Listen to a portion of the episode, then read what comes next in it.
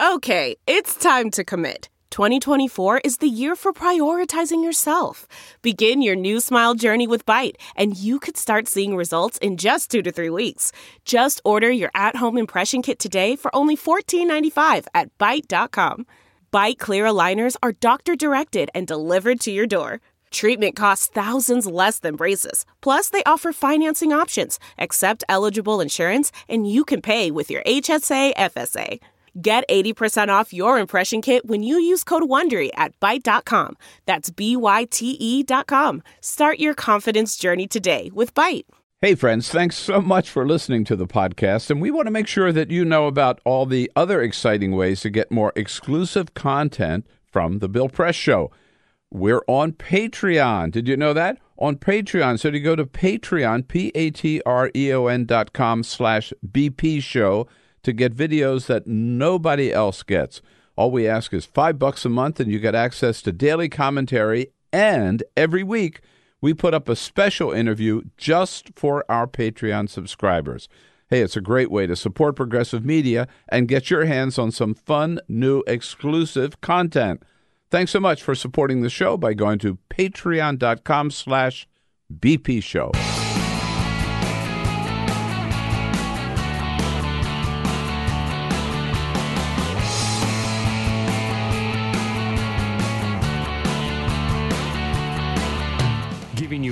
everything you need to fight the Trump administration. This is The Bill Press Show, live at youtube.com slash The Bill Press Show. Well, after about a whole week of threats, the president said yesterday, nah, I'm not going to close the border after all. I'm going to put Mexico on a one year trial. What do you say, everybody? Here we go. See, you can't believe a word he says because he's going to change his mind five minutes later. Happy Friday. It is Friday, April 5. Uh, can you believe it? Here we go with the Bill Press Show. Hello, hello. Coming to you live from Washington, D.C., our nation's capital. And wherever you are here in this great land of ours, we are right there alongside of you. Joining you today to talk about the news of the day online, on radio, and on television. Thanks so much for joining in. We got lots to talk about. Before you go into the weekend, you got to know all the latest, everything that's uh, that's happening, and then you can coast for the next couple of days. But not not not yet, not yet. Two hours to go before we let you uh, free into the weekend. Thanks so much for joining us. Yes, indeed, Donald Trump did back down on the border. He got so much flack from members of his own administration, his own economic team, uh, plus every business organization uh, in the country who normally support Republicans, telling Donald Trump he was nuts to close the border, and uh, he backed down yesterday. Um, meanwhile, he also uh, says he there might be a deal with China in the making, the biggest deal, if you believe him, ever in the history of humankind. But of course, that's because he's the king of deals. Uh, right. The art of the deal. All that to talk about and a whole lot more, including one new candidate for president among the Democrats and maybe uh, two or three more coming in. Send us your comments on Twitter. Get ready. Join the conversation on Twitter at BP Show, at BP Show. But first. This is the Full Court Press. All righty, just a couple of other stories making news. Okay, so the new baseball season is underway, as you know, Bill. I know. You know it's a great time of year. Nats Uh, well, won again yesterday. They, they sure did. Uh, well, the New York Yankees, they had an injury. Uh, their third baseman, Miguel Andujar, had an injury before a game earlier this week, so they needed a backup. so they went to the minor leagues.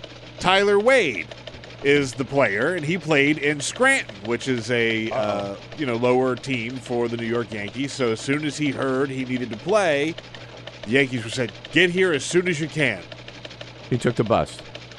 Close. Uber. He took an Uber. No. two hour. It's a two hour Uber ride, but he said, "Damn it, the Yankees called. I gotta get there." So he hopped in an Uber, took a two hour ride all the way to New York City, where he uh, was on the team for that night. Good I mean, for look, you yeah, gotta- yeah. However you get there, you got to get there. You know, when your name is called to go play in the major leagues, you gotta you gotta make I, it Happen. I just hope the Yankees reimbursed him for his Uber fare. By the way, they did. Oh, good. Yeah, that's Yeah, because someone asked him about it later Yeah, and asked yeah. him how much it cost, and he says, "You know, I honestly, uh, the Yankees are handling that part of it, but they, they said get Yeah. here as fast as you can, and that's the fastest he thought he could get there." Okay, so uh, the situation with Boeing is still ongoing. Uh, there was uh, the Ethiopian Airlines accident. Well, one of the women that was on the plane that died, her name is Samya Stumo. She's 24 years old. Well, her family has filed a lawsuit against Boeing. And when I say her family, I mean her uncle is Ralph Nader. Ralph Nader actually spoke Whoa. about the damage that Uh. Boeing could be doing. if we don't get this right, if we don't end the cozy relationship between the Patsy FAA, the captured agency, which had been documented for years, and the Boeing company, 5,000 of these fatally flawed planes will be in the air all over the world. Yeah, I mean, if there's one person you don't want to piss off in this situation, it would be Ralph Nader. Ralph Nader, still on the job. Still doing it, man. Yeah, still doing it. Still on the warpath. And Boeing admitted yesterday that they were at fault. Yep.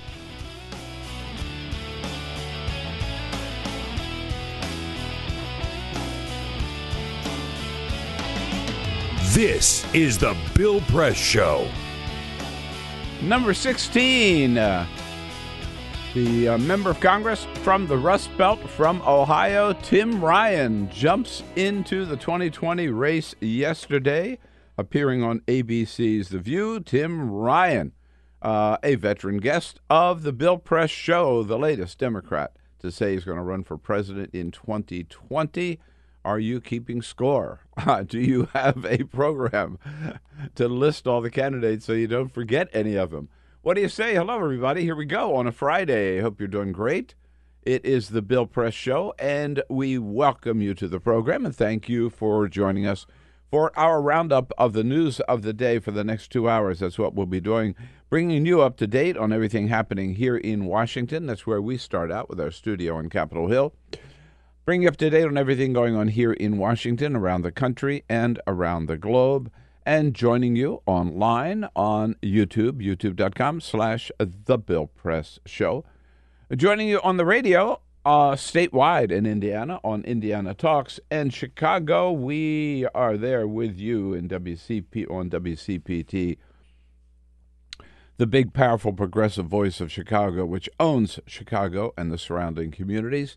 Great to be with you out in Chicagoland and also nationwide, coast to coast on the one and only 24 7 full time progressive TV channel in the country. And that, of course, is Free Speech TV. And remember, it's a two way street. We'll tell you what's going on. You tell us what it means to you, to your community, to your family by sending us your comments on Twitter at BP Show, at BP Show. Uh, as I mentioned right at the very top, let's start on uh, some 2020 news today. Then we'll get to the latest from the uh, Trump White House. It Gets so depressing talking about the Trump White House.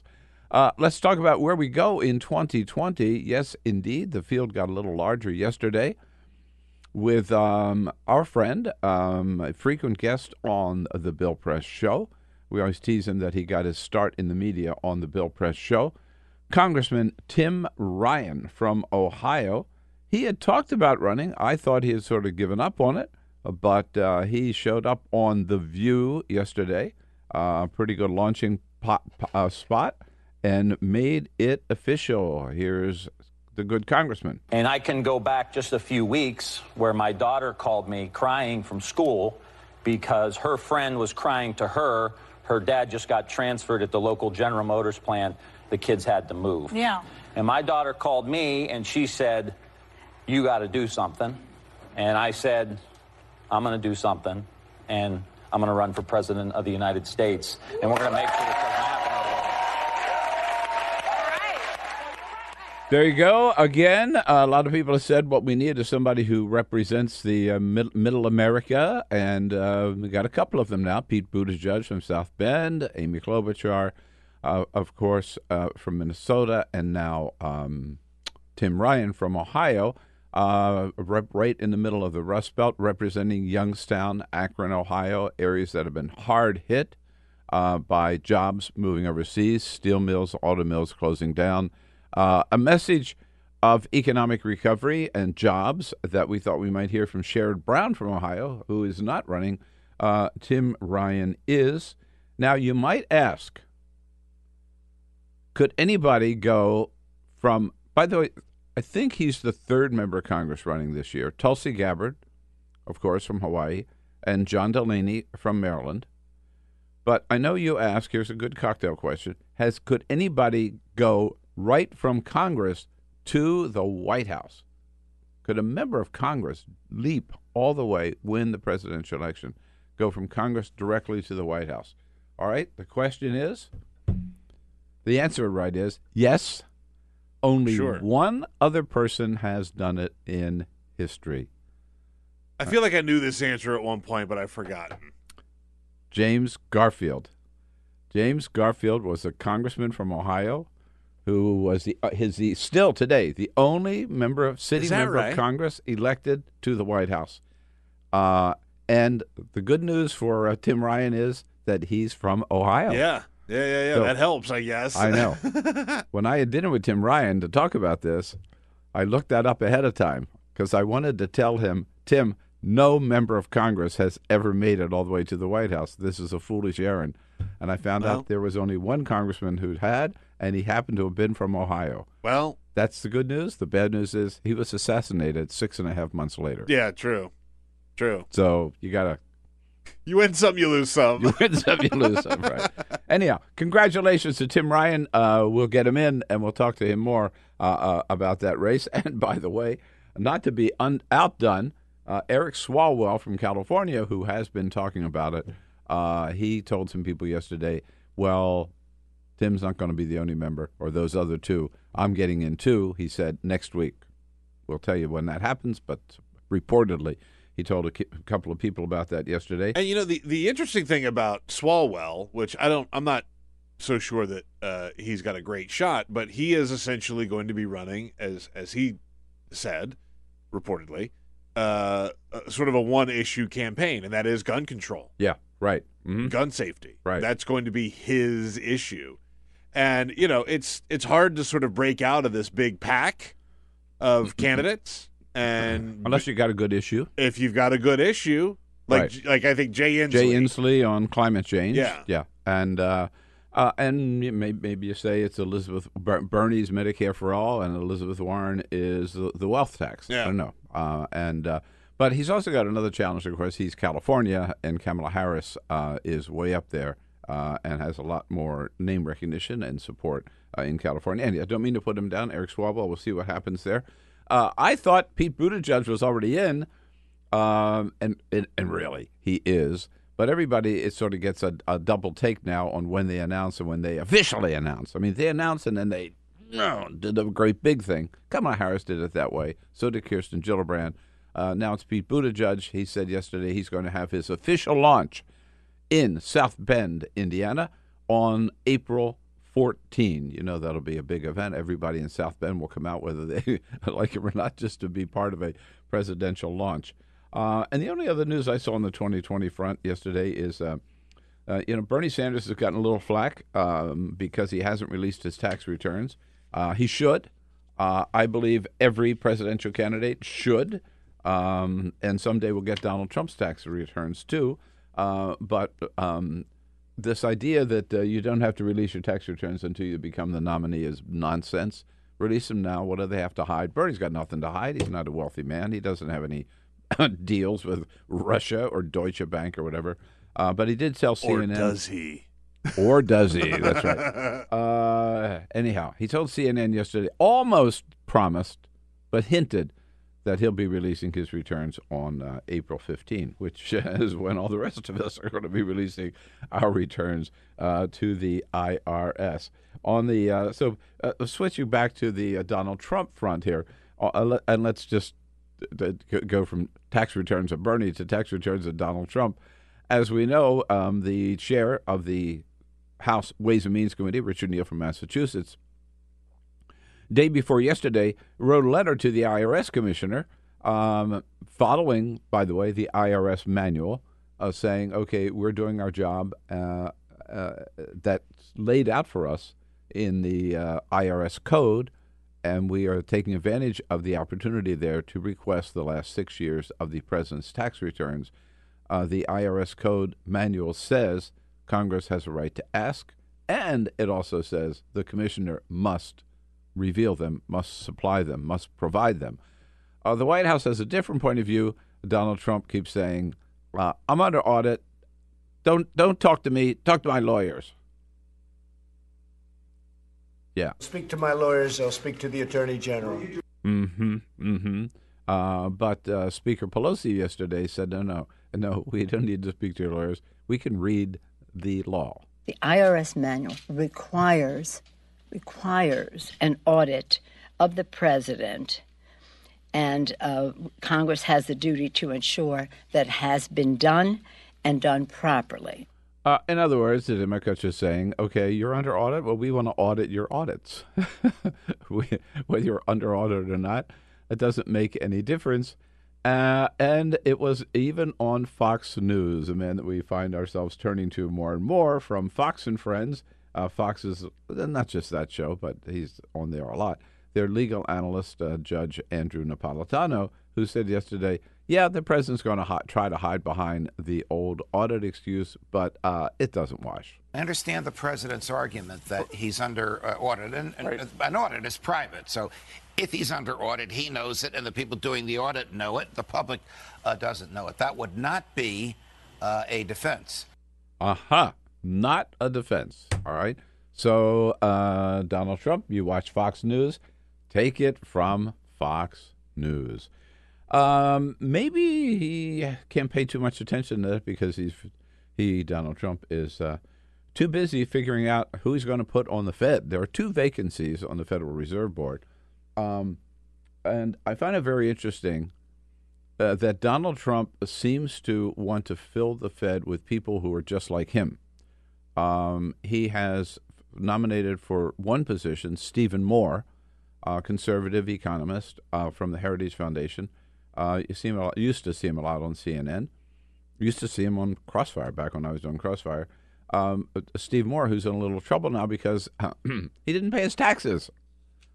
He's got a, a lot of overdue tax taxes that he owes, child support that he owes, and alimony payments that he owes. So he was behind on not behind. He just refused to pay, failed to pay all of those. Got got himself in a little hot water. But again, just like Donald Trump, who is, so far as we know, didn't pay his taxes either.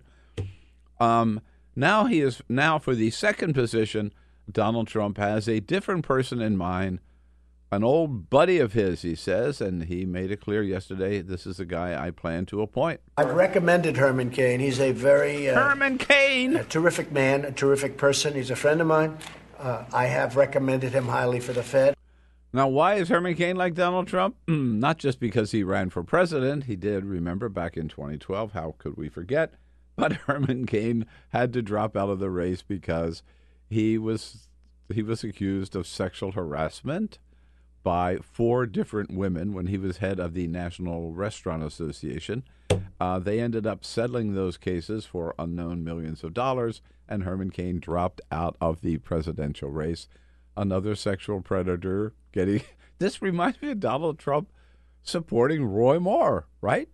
He doesn't care, right? They're just like him. Yeah, this is uh, this is certainly not disqualifying in Donald Trump's eyes. No, not no, not on Donald Trump's eyes. Right, exactly.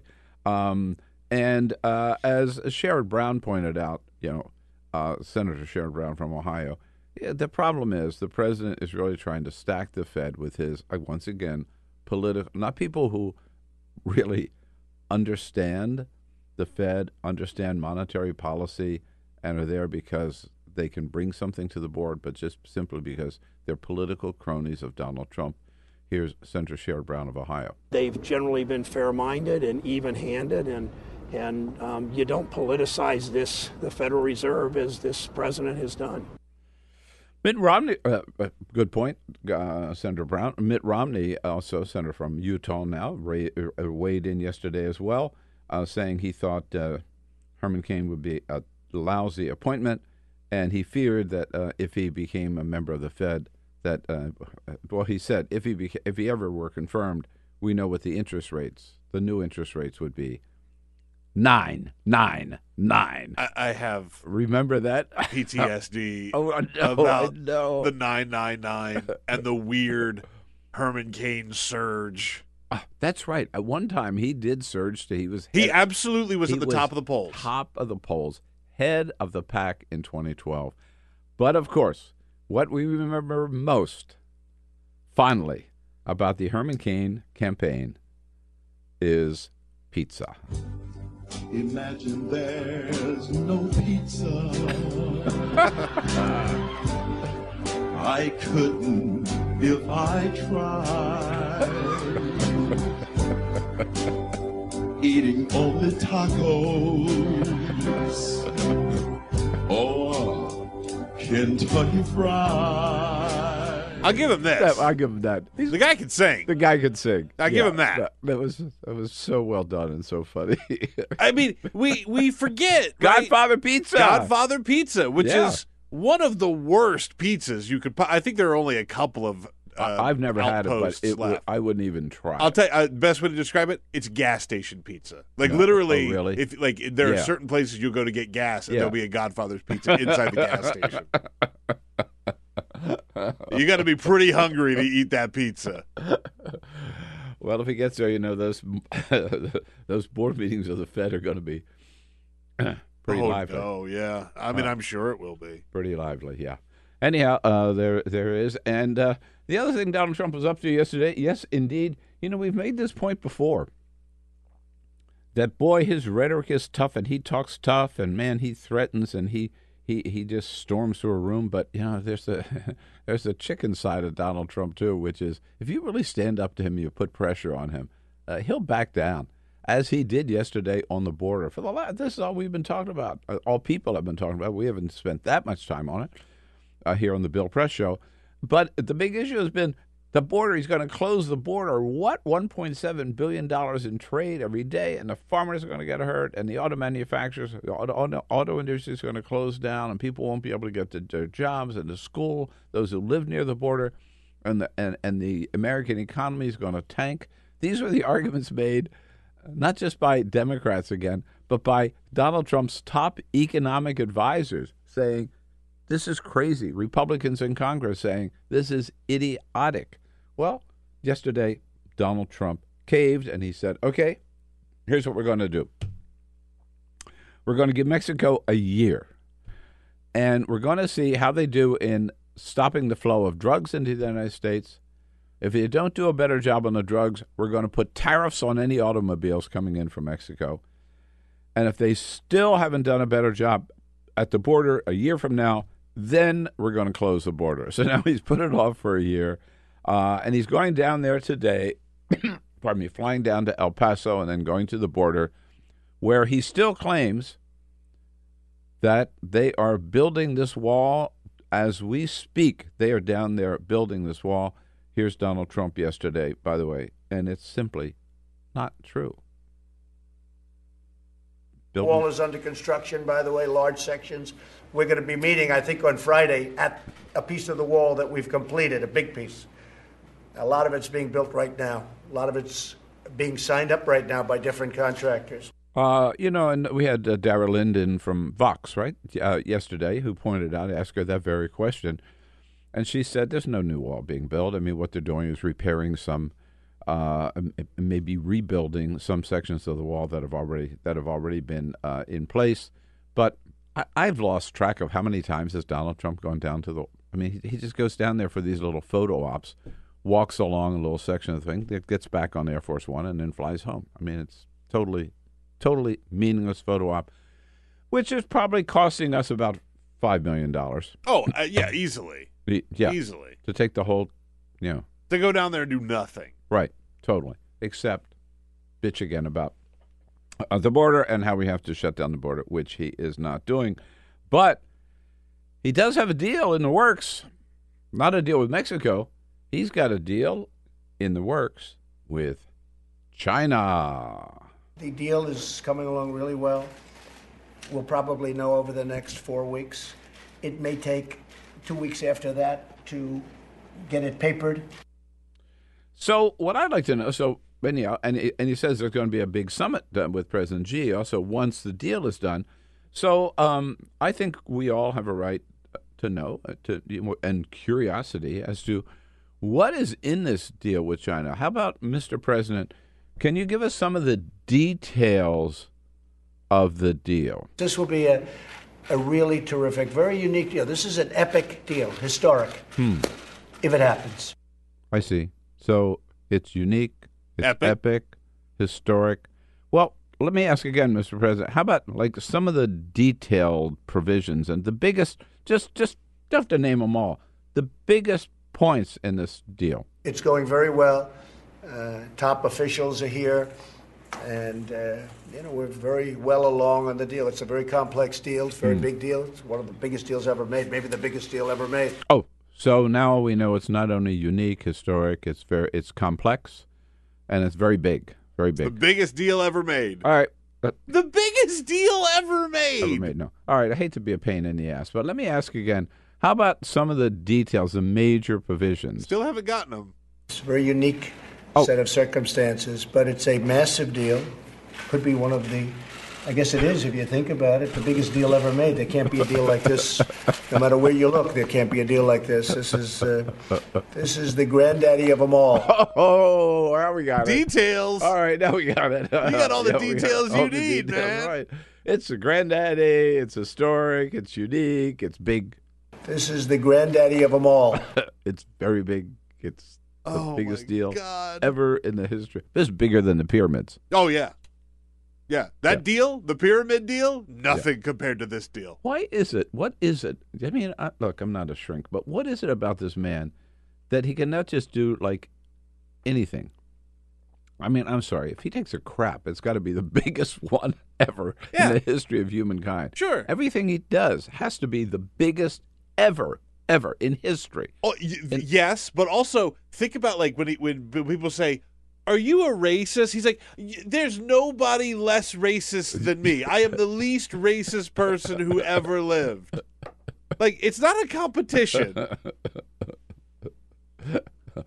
I, I I mean, the man deals in absolutes. I'll give him that. Yeah, yeah, indeed he does. A um, little bit of good news yesterday. Um, I got to tell you, uh, we've talked a lot, and there's a lot of talk lately about the um, electoral college. And look, okay, Pete Buttigieg says it. Almost all the Democratic candidates say, "Let's get rid of the electoral college." It is it is long overdue. Time to get rid of the electoral college. Uh, and uh, we've had two presidents in this young century elected uh, who got to the White House without winning the popular vote. So we believe in the old-fashioned rule that the person who gets the most votes should win the election. Therefore, uh, go by the popular vote, get rid of the electoral college. That, of course, would take an a, a, constitutional an, an amendment to the Constitution, or would it? No, not necessarily, because there is this possible end run around the Constitution. If you could get enough states, somebody came up with this idea. It's called the national popular vote. If you could get enough states to agree that whoever wins the popular vote nationwide, they're going to give all their electoral votes to that candidate instead of breaking them down little by little. Um, uh, so many to this candidate, so many to that. Whoever wins the popular vote wins. You could get enough states to add up to 270. You don't have to get rid of the electoral college. You would replace it with this national popular vote without having to amend the Constitution and go through that whole process. Uh, I give you that little background to um, bring you up to date on the latest. The state of New Mexico yesterday. This is this is getting to be real. The state of New Mexico voted yesterday to uh, follow and endorse the national popular vote. They become, New Mexico is the 14th state to do so. So now there are 14 states and the District of Columbia that agree. You win the popular vote, you're the President of the United States. Uh, if you add all those states up, you get to 189. That's where we are today. All right. So, um, 270. We are exactly, by my count, Peter, 11, 81 votes short, Yeah. right? Yeah, yeah, yeah. So you need we need a few more states to add up to 81, and the electoral college is gone. But we're getting there. We're getting there. Yeah. No, that's very exciting. And I hope that uh, with all this talk about the Electoral College and the action of New Mexico, that that will encourage a few other states to do so. Why this is important? Let's go back to 200, 2016, the last election. As we know, because he talks about it all the time, Donald Trump got 306 electoral votes. Uh, Hillary Clinton got 232. So under the electoral vote count, he definitely president of the United States. That's where he is. Um, but if you look at the popular vote, Hillary Clinton won 48.5% of the popular vote. Donald Trump, 46.4%. So she beat him three, four million by three or four million people. She beat him by two percentage points.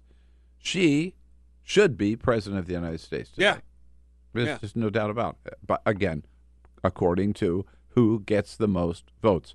Now, uh, you might be wondering. I was wondering this morning, so I checked it out. Here are the states that are on board. So I'd say listen carefully. If your state is not on board, then get to work. Yeah. Yeah. And by the way, it shouldn't be that difficult. Go to the state legislature. I'm sure you get somebody to carry this bill and get it through, get your state on board. So the states that have, in alphabetical order, that have already signed up are part of the national popular vote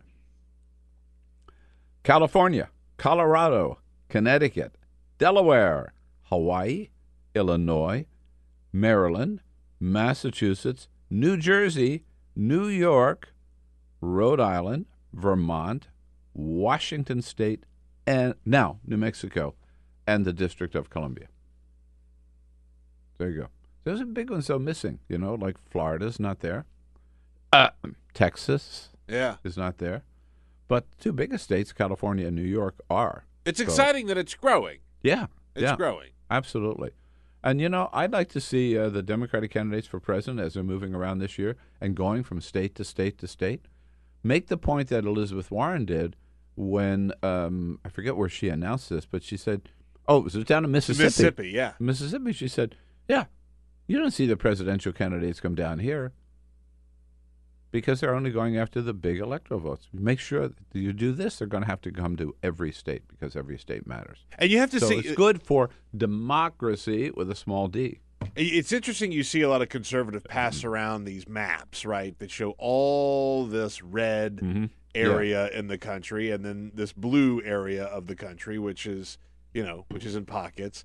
And they say, "Oh, these th- these red states are going to be completely ignored if we go to a popular vote. Their voice won't be heard." And what they leave out of that is a lot of that is just land.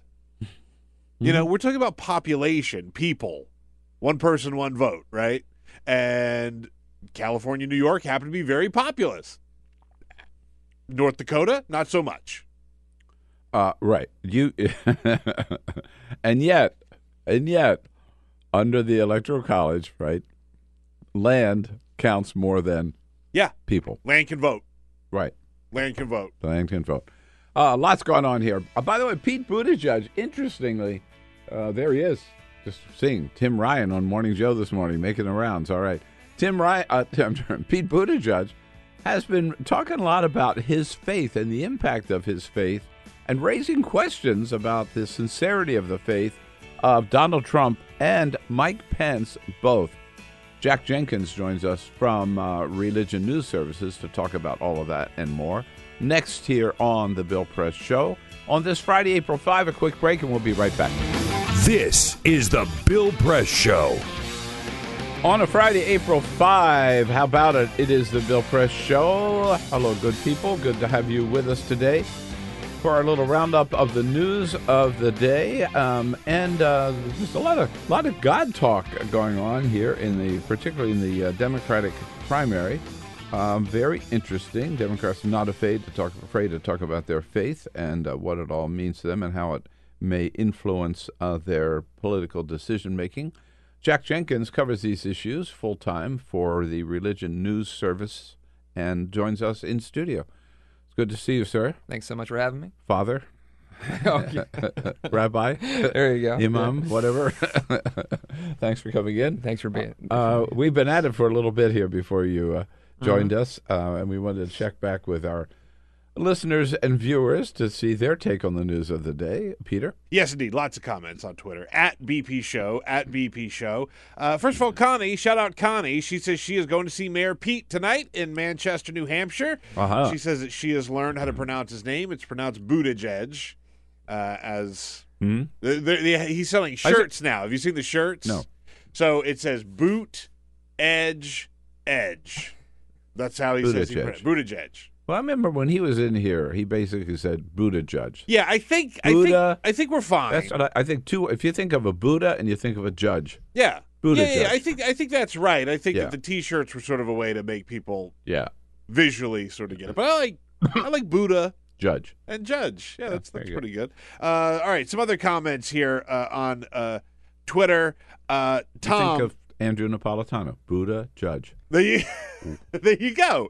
There you go. Uh, Tom says Trump is a full throttle con man. At least Kellyanne is a qualified BS artist. Trump is an incompetent grifter. Uh, yikes. Okay. Uh, we also have a poll up right now Mhm. about whether or not you have made up your mind about who you will vote for in the 2020 primary. We just asked you simply yes or no. Have you decided who you will vote Oh, for oh, in the uh-huh. 2020 primary? Now it's early. We just put it up, uh, but it's going to be up all day today. 31% of you say yes, Wow.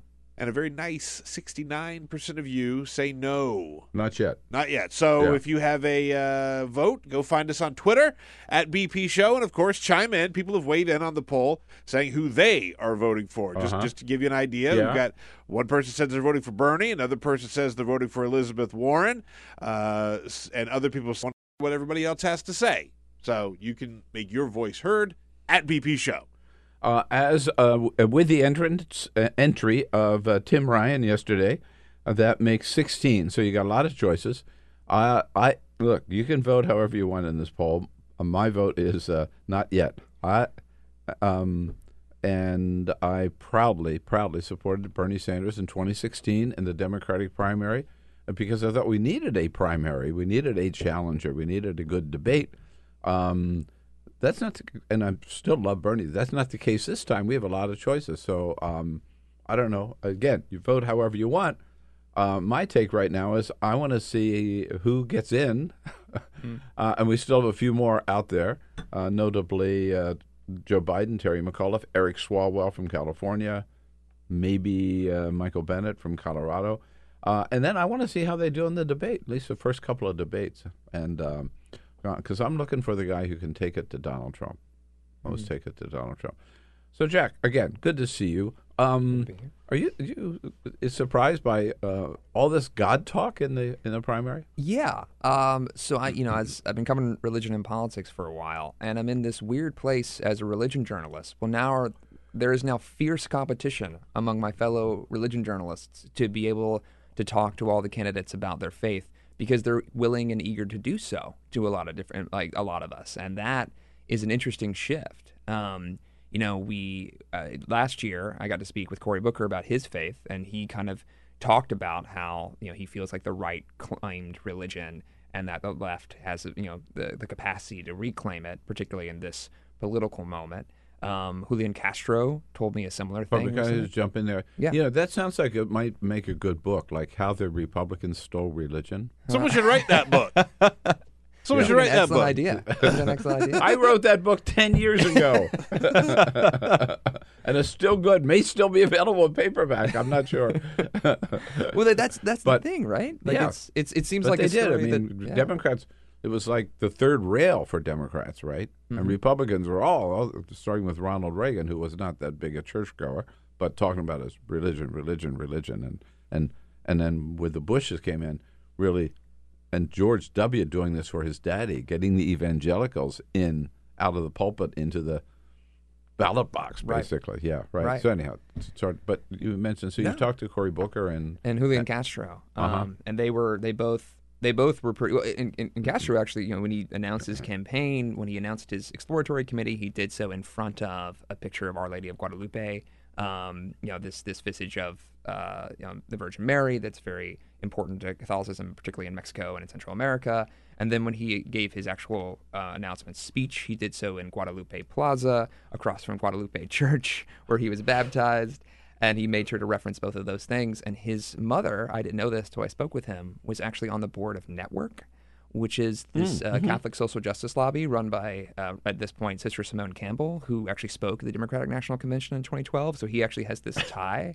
It's Um, so funny. Uh, I just wrote a check to Network yesterday. there you go.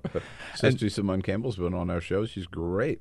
Nuns on the bus. There you go. Yeah, and I think that's kind of part of what's happening here is that the religious left, as a protest activist group, has actually gotten a lot of attention and play under Trump um, as part of these big resistance movements, and um, you know I think the religious right has taken a big hit uh, under Trump, and I think those two things con- um, uh, combined have given Democrats it looks like an opening to talk about their faith. Not to be too cynical, the Democrats that you've talked to, are they just talking or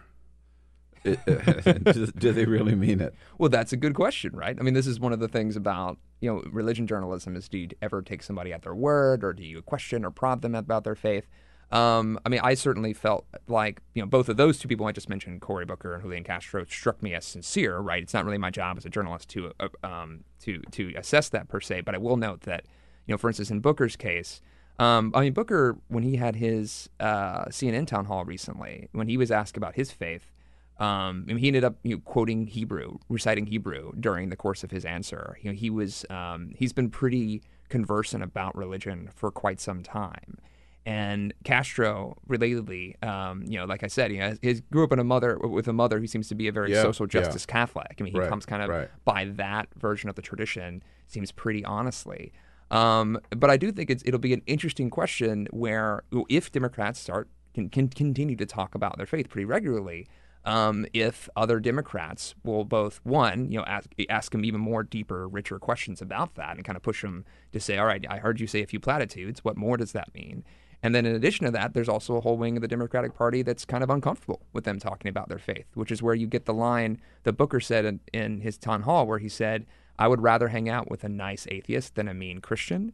To me, strikes me as that attempt to try to split the line between um, the very deeply church going um, and you know, worship going religious people in the Democratic Party, because the Democratic Party actually has some of the most church going Americans in the country. It also has the significantly higher percentage of people who are religiously unaffiliated, who don't claim one religious tradition, who often balk at God talk from um, a presidential podium.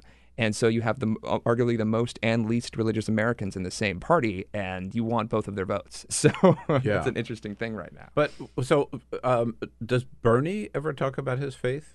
So Bernie's been interesting about this. I don't. I never remember hearing Bernie talk about, and he was the only Jew uh, uh, among all the candidates, and still is, I guess, right? So I, am just thinking about this this field. I well, believe he- technically, there. So Marianne Williamson, who's also running, is this Oh, spiritual God. guide, and she is why also do I Jewish. always forget about her? Gee, I wonder why. So she, um, but he, I will say, he talks about. I, I wrote about this when he. But and she's sort of like a, I don't know, a new world, new. The what do you call category.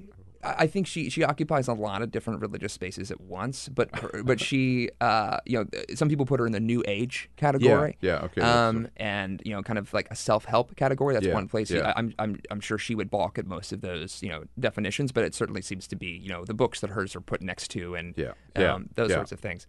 But but Bernie Bernie has yeah. struck me as interesting when he talks about his faith. I wrote about this when I worked at Think Progress. Um, is that you know some people have kind of said you know labeled him as you know more of a traditional secular Jew, if that makes any Mhm. sense, where the tradition and the heritage is important, but the the theology is not something he spends a lot of time talking about in public if it is um, deeply important to him. But he doesn't. He does actually talk about religion, but he often talks about like he he used to cite Pope Francis a lot when he would talk about economics. And recently, he released a video on his Twitter feed where it was him meeting with Muslim um, leaders, and kind of in the aftermath of the Christchurch shooting, you know, the tragic shooting down um, there with uh, the hands of a white supremacist. And he he noted his Jewish heritage and said, you know, this is important to me, and it's a way for me to connect with you across this difference. And so, while it's not necessarily saying, you know, God told me to run for president, what it was saying is, you know, your religious heritage and how it seems to be under threat at this precise moment. You know, as a Jew, I also can understand that sensibility and that that that feeling and you know our religious um, identity, particularly in America, where you know white supremacy seems to be having quite a quite a moment, um, is something that I can relate to. And so for him, he doesn't shy away from talking about faith, but it's often like when he is asked about it in the past, he kind of says, "My spirituality is," and then he kind of appeals to what really sounds like a broader progressive ideal of you know caring for you know, the poor and the immigrant, et cetera, et cetera. So when Um, it comes to f- faith and politics, um, and I, I think it's fascinating going all the way back to the founding of this country. We've been dealing with this issue. What is the proper role of both, and does faith play any part in politics? Again, that's what I try to get into uh, with my book, How the Republicans Stole Religion. But i i- is it part of the Never problem? to- stop plugging. Never stop plugging. Never stop plugging. but um, uh, but part of the the problem I think for Democrats is that the religious right has, I think, fairly successfully identified faith, true faith, as being anti-abortion, anti same-sex marriage, and anti-homosexuality. Period. Mhm. And those are the issues that are identified very wrongly, I believe, as whether or not you are a true person of faith. Right. Which which and you can't be, you know, uh, you can't be a Christian, they say, and be pro-choice. You can't be a Christian and uh, support. Uh, maybe you can accept LGBTQ Americans, but not if they exercise any sexuality. Right. Which for me uh, makes the recent um, coverage of Pete Buttigieg's faith really particularly interesting because he's like a living rejection um, Right, of that right. of that sentiment, right?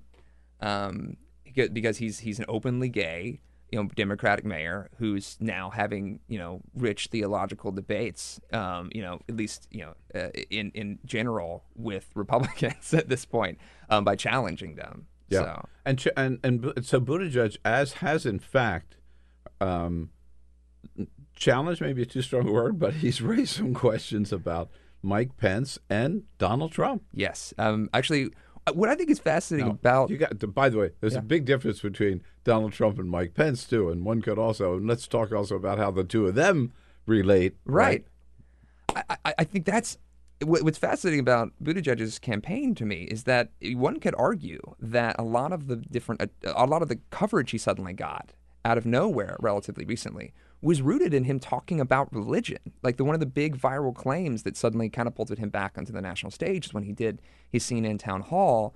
And you know they asked him about you know who would be a better president, Donald Trump or Mike Pence, and he went off uh, to say that his version, you know, Buttigieg's version of Scripture, was rooted in you know this idea of welcoming the stranger, um, you know, helping the immigrant, helping the poor. Whereas he compared himself to Mike Pence's version of faith, which he described as you know more concerned about sexuality and sex and then said even then he thought he wouldn't align himself with Trump. And he, he had the, the closing line that got a lot of attention was him saying, Did Mike Pence stop believing in scripture when he started believing in Donald Trump? I don't know. And that, you know, that's that's again an openly gay um, Mhm. Democratic candidate, you know, articulating a version of scripture in a theological context, challenging Mike Pence um, in a way that got an applause line. And that, and then he just he kept doing that. He started talking about the rise of the religious left. He started talking about his own faith and his own faith background. And then inevitably, like you said, he he had a question about Donald Trump when he was doing a interview recently, and he said, you know, I don't see someone who has uh, I'm paraphrasing here, but somebody with those who takes the actions of the president doesn't seem to me like the actions of someone who believes in God, and that you know what he described as Trump's worship of self. He sees as inherently incongruous with, um, you know, a, hu- a humble faith that he understands as Christianity. And then th- th- this was the moment where, you know, the people who he had to respond to this because he got pushback from the religious right, Mhm. who said, you know, you shouldn't challenge somebody's faith. Um, never mind that Trump challenged other people's faith during the 2016 campaign when he, he tweeted the tweet still exists. You can look it up. Challenged ted cruz's evangelical christianity because you know he quote unquote lies a lot or something like that. Um, he also kind of like questioned um, uh, um, uh, why am I forgetting Ben Carson's faith as well as a Seventh Day Adventist, and so um, so it's it, and so then like Pete Buttigieg is like still kind of like in many circles winning this theological argument with the religious right, which, as you point out, is an inversion of how these debates used to go, um, Right. even like five or six years ago. Why? I get asked this question all the time. Uh, love your response. Why is it, or how can evangelicals, if they really believe what they say they believe, support Donald Trump, given his bragging about sexual assault? I mean, I, I you know, to tell the truth, what I know a lot, a lot of people made a big deal that when he went, he and um, the first lady went to St. John's Church Mhm. a couple of weeks ago Mhm. on a Sunday morning. It's the first time they've been in church like since he's been in the White House. Okay, I don't care. I don't care about that. Yeah, I don't think showing up on a church on Sunday morning is any proof of of your faith, right? Gotcha. But at any rate, Gotcha. Uh, um, but what we know about Donald Trump, right?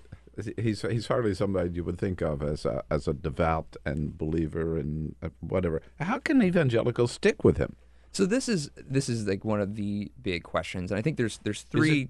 Hmm? Go ahead. I think there's three separate strains of answers here. One is that for some, it's just this raw um, either or of when confronted with a Democrat or a Republican when it comes down to issues like abortion, often Uh, specifically. right.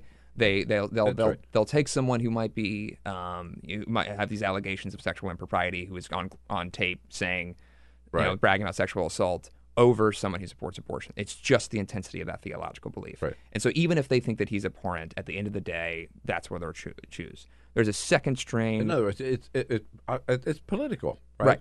I mean, for them, they want a president who's going to appoint judges who's going to overturn Roe v. Wade. Yes. And so that is a, a raw political transaction. The, s- another one is actually deeply theological, and, and it's these groups of people who often see him as this like a biblical figure, like King Cyrus in the Bible, who might not it might be morally impure, but can be used by God. And so there's like this very specific theology attached to Trump, where the fact that he is, you know, uh, he he presents himself to many as you know this morally questionable person is actually evidence of God's favor for him. So that's a whole another thing. Why, why wouldn't they make that argument about Bill Clinton? That's an excellent question that I, has been asked to many re- a religious right leader. You know what? Uh, it gets back to politics. yes, and and the third strain of that, and I think my argument is that all three of these things are true at the same time, is that there was a whole group of evangelicals who were the first to line up behind Trump during the primary, when a lot of you know more traditional evangelicals were not super excited about him, and that group ended up growing, and that crew seems to be less animated by um, you know theological tenets, a specific you know a Tim Keller or Russell Moore theological argument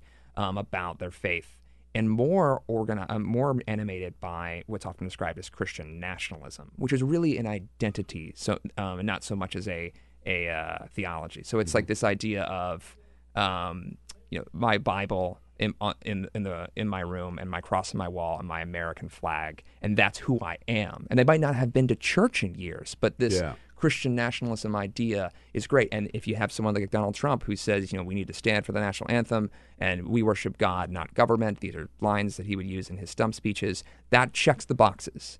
And so they will identify as evangelical on a poll, but really what they care about is this broader identity that he represents for them that often skews heavily white, that often skews towards this sort of hyper patriotism, nationalistic perspective. Uh, back to the question that people have asked uh, um, uh, Pete Buttigieg. Uh, when you compare Donald Trump to Mike Pence, I mean, Mike Pence is the true believer, right? It's- he does. He doesn't fake it. Doesn't seem to me. he he's certainly you know by by by any traditional metric for how you would base like religious expression you know he shows up to church he's been holding this same theological line for a long time that sort of thing right Right. Um, uh, uh, just related to this because it's in the news today. Um, not necessarily uh, related to the 2020 campaign. Uh, headline in the New York Times: Mormon Church rescinds policy that stung same-sex families. So it wasn't so long ago that the Mormon faith at the church adopted one policy which they've reversed yesterday. Tell us about it. So they, it's about parents, and it's about whether or not Same-sex parents, Yes, right. and about the children of those parents. You know, they're basically their acceptance within the church, and um, and whether they could whether they could be accepted and baptized in a traditional sense, and um, and and honestly, in many ways, out of the blue, there was this uh, claim that they were basically reversing this decision that basically barred these children um, from access to many elements of the church to not only reversing that, but also like reversing the quote unquote claim of apostasy, which is theologically important in um, the Latter day Saint tradition. And what's interesting about this, one, it's important to understand that, you know, within the Church of Jesus Christ of Latter day Saints, they uh, the, the the authority is different. So like the person in charge is you know the prophet, and the prophet gets direct. Um, you know, is still able to change the church things if if God speaks to the prophet, and you know that's not the same kind of thing. Even within Catholicism, that's not necessarily the same. Yeah. Um, it's why you know you saw the the church reverse its position on race in the 20th century, where apparently they held one position and then the prophet got another revelation from God, and suddenly they had a different perspective on race. And so there's this open question of there's been actually a lot of activism in Mormon circles for LGBT rights and inclusion. Um, but what triggered this change and why now? Well, God spoke to the prophet. There you go. I guess, according to their their tradition. But it's a welcome change to see to see the Mormon Church kind of step into the 21st century. But as you said, a surprise and unexpected kind of came uh, out of, out of nowhere. Um, well, you're going to have um, you got a lot of fun here in this 2020 campaign. Right? A lot of work to do. A lot of work to do, a lot, and you got a lot of more, a lot more Democrats to talk to. Too. Thanks so much for coming in, Jack. Thanks for You having can follow Jack at religionnews.com. This is the Bill Press Show. Hey, friends, don't be a stranger. Keep up to date with all of the Bill Press Show happenings around the clock on social media. Here's how you can follow us on Twitter at BP Show or on Facebook at www.facebook.com slash Bill Press Show and on YouTube, youtube.com slash The Bill Press Show.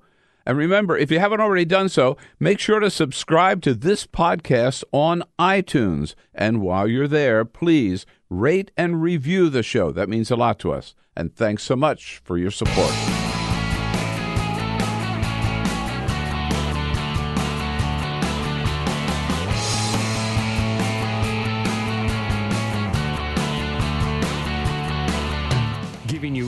Everything you need to fight the Trump administration. This is the Bill Press Show. Live at youtube.com slash the Bill Press Show. All right, if you're keeping count, we're up to 16. Yes, Congressman Tim Ryan yesterday becoming the 16th Democrat to say, I'm running for president in 2020. Uh, but believe me, it doesn't stop there. we could get up to 20, 22, or 3 before uh, the stage is full. Hello, everybody. It is a Friday, Friday, April 5. Great to see you today. Hello, hello, hello, and welcome to the program, The Bill Press Show, live from Washington, D.C., our nation's capital, where uh, we bring you our roundup of the news of the day on every front, what's happening in Washington, D.C., around the country, and around the globe, from our perch right here on Capitol Hill, just down the street from the United States Capitol building. We've got it covered. Uh, and again, we'll tell you what's going on. Big news yesterday with the president after a week of threats uh, backed down and said, no, I'm not going to close the border after all. I'm going to put Mexico on a one year notice, though, that if they don't improve in terms of stopping the flow of immigrants uh, or refugees and drugs into the country, then we'll close it down a year from now. So he says. Uh, meanwhile, the president's saying there could be a new deal with China in the making, and um, I want to appoint the Godfather Pizza guy to the Federal Reserve Board. Oh my God, lots to talk about here. That's why it's good to welcome uh, from Think Progress our good friend Alan Pyke here is a friend of Bill for the hour. Hello, Alan. You ready Hey, to go? Ready I to am. go? I am. How are you? A lot's going on. Yeah, I was going to say, you say it could get 2022. Do you have an over under in mind? And if so, would you like to gamble on it? Oh, Peter can tell you I'm not a gambling man except when it comes to the uh, power, to Powerball. I do buy Powerball. Powerball Oh, okay. tickets. Okay. yeah. This is this Which is a, just shows this is a you- safer bet, but I was not going to offer you quite such enticing stakes But as the Powerball. I'm It afraid. just shows you what a lousy gambler I am if I spend money on Powerball, willing to spend money on Powerball tickets. Okay, we'll jump right in with your help and your comments all the time. Welcome on Twitter at BP Show. But first, This is the Full Court Press. All right, just a couple of other stories making news. So, Yes. doctors are now speaking out against a problem that they are seeing more and more these days. Call it whatever you want. Some people call it tech neck. Some people call it selfie wrist. Some people, some people call it cell phone elbow. But basically, these are all problems that people are developing because they spend too much time on their cellular devices. One doctor that they quoted in this story. like tennis elbow where you're using, you know, I mean, Well, what, what, one doctor in particular says that he was on an airplane and he saw this guy had his phone, and the way that he was looking at it, he said his chin was Oh. touching his chest, and he was lurching forward in a way that just Yeah. mechanically was not Yeah. good, and it's bad. And he said that he watched the guy do this for the entire flight, and then of course when he stood up, he starts, you know, holding his neck, massaging his neck because, duh. His neck hurt. Yeah. Well, this is a problem that a lot of people, a lot of doctors are seeing more and more of, and they're just saying, just be aware of how much time you spend looking down at your phone.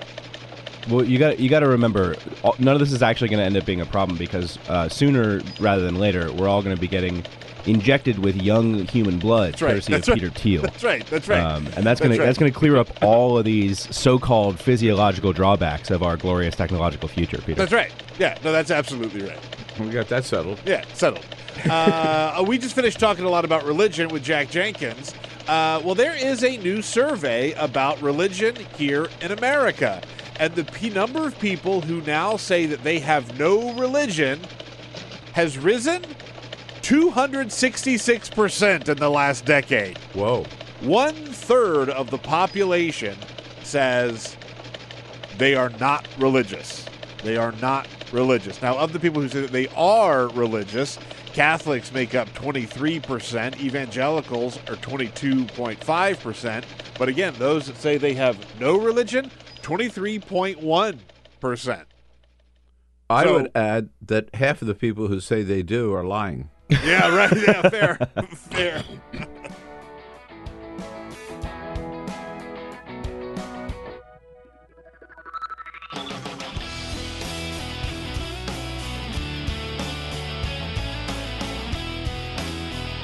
This is the Bill Press Show.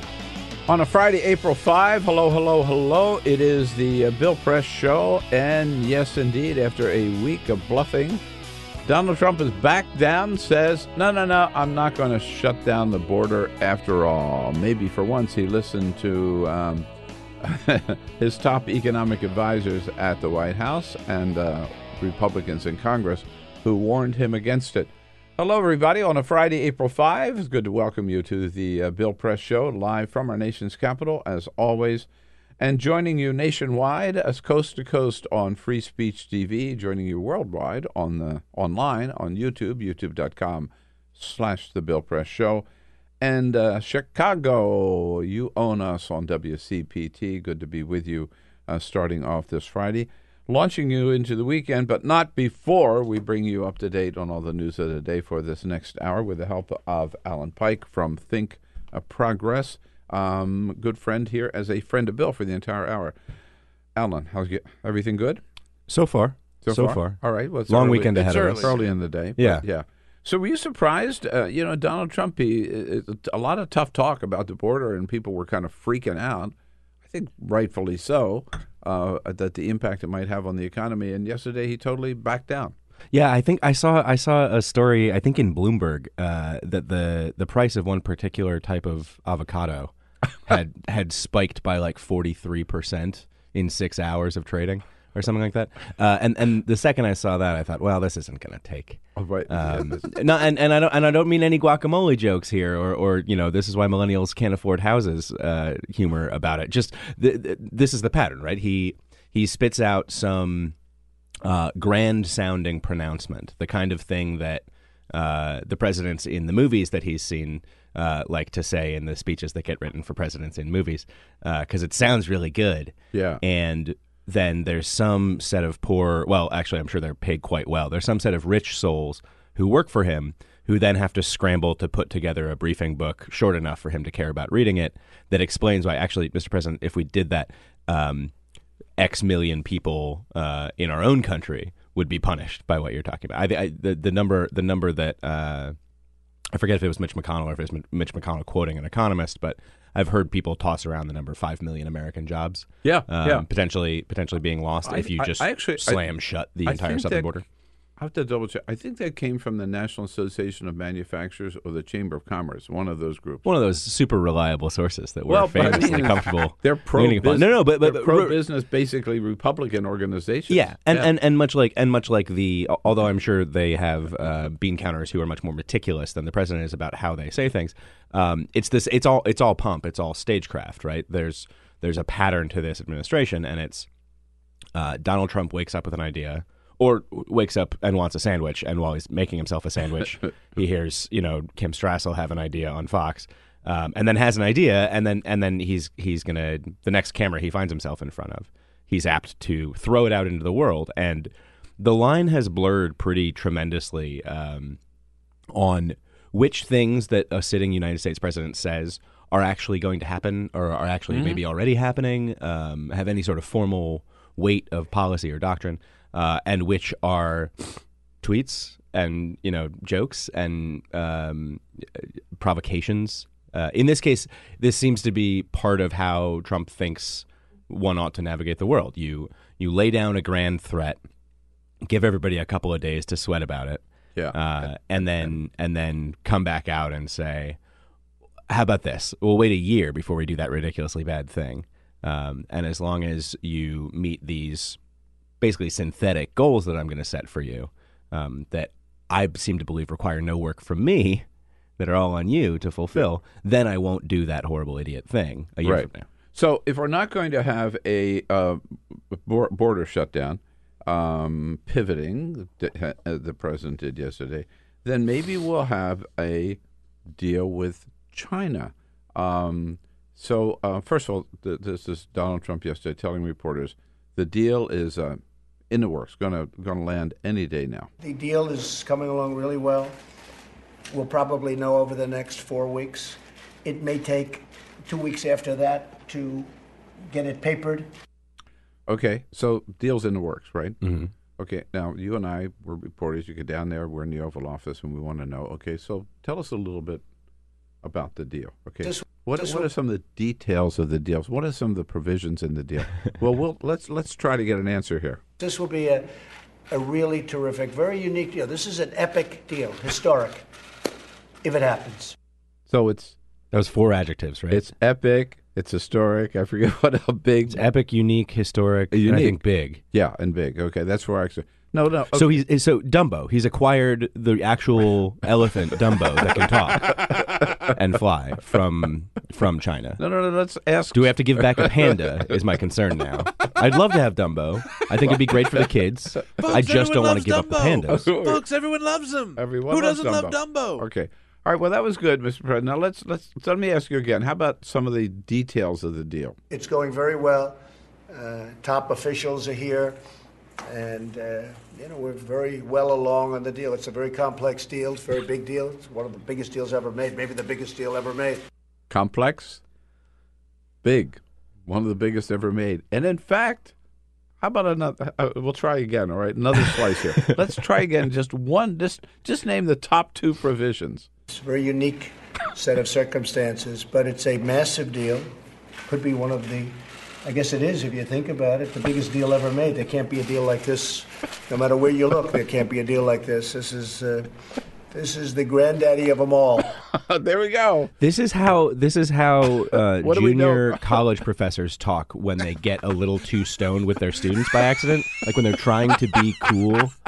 And they and they take one toke too many of, of the sophomore kid in the back's uh, joint, and, and and then and then some very eager freshman asks them a very earnest and detailed question about like something right in their wheelhouse, just you know Yeah. right there on the syllabus.